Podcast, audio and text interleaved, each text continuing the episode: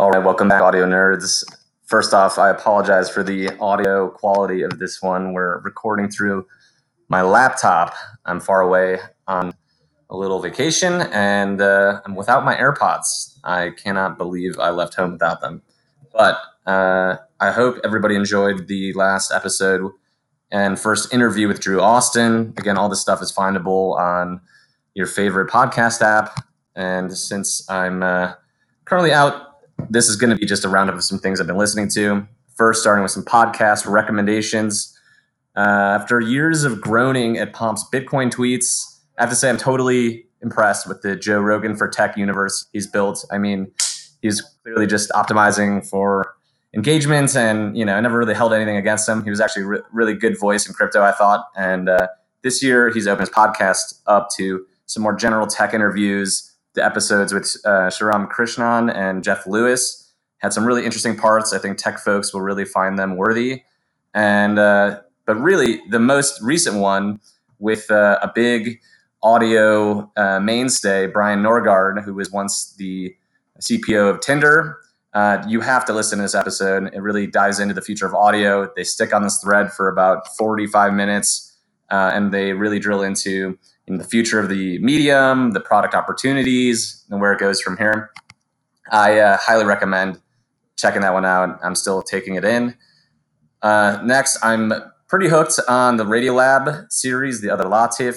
It's uh, pretty much the same idea as Serial. It's being compared to Serial. It was pitched to me as Serial, uh, or at least the next version of Serial. And uh, yeah, it's all about a potentially wrongfully imprisoned inmate at Guantanamo Bay uh, really, you know, amazing journalism that you'd expect out of Radiolab. Um, some other honorable mentions: The Portal, After On. Uh, you got to listen to those Naval episodes. It's absolutely nuts. I had I put it on for my family in the car on a long drive once, and uh, everybody seemed to enjoy it. Just talking about the uh, potential downsides of technology and the ability to de- to destroy. Um, you know, kind of coming with that. And um, then I guess I, I listened to a lot of Recode Decode. I weirdly uh, have taken a liking to that. Got Scott Galloway, of course, very entertaining voice. And last, if you've never listened to Econ Talk, just stop what you're doing. It's bar none my favorite podcast.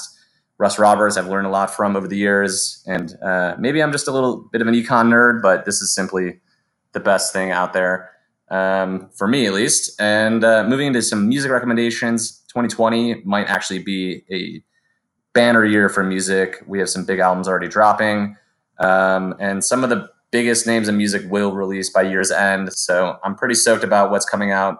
Uh, what's already ha- happened, Destroyer, you got to listen to that album. Uh, it's really just unlike anything else.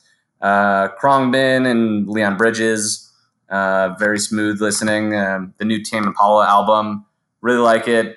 Uh, Grimes just came out today. Same with King Krule. Uh, you know, those names I've seen Krule and Grimes perform. You got to check out what they're going to put out. Caribou, also uh, incredible electronic music, really out there. And then um, from this year, we can expect to hear from Angel Olsen, Best Coast, Fiona Apple. I mean, Fiona Apple is the best break of music around. Uh, I guess you could say the same about Frank Ocean, who's apparently working on a club album with Justice. There's Lana Del Rey, there's No Name, there's Playboi Carti, Rihanna, Rosalia. If you don't know or haven't checked out each of these artists that I mentioned, I'd urge you to give them a try.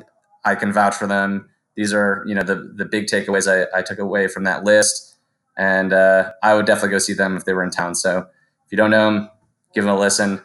Finally, some liner notes. Every music app is the exact same. Spotify's in song facts about the creative process. Uh, from uh, the new Tame Impala release, the random article. Fantano, that uh, YouTube music reviewer I uh, said I love. He's kind of puts my favorite band's new album on blast. Um, but I thought it was pretty fair criticism, all in all. And then Tame Impala's uh, interview with Zane Lowe. Uh, all good stuff right there. Anyway, uh, stay tuned. Keep it locked. It's just a five bullet Friday that ended up being a 55 bullet Friday. So uh, thanks again for tuning in, and uh, hopefully next time you hear from me, we'll be back to the normal mic setup and in high fidelity. So thanks again, audio nerds, and uh, see you next time.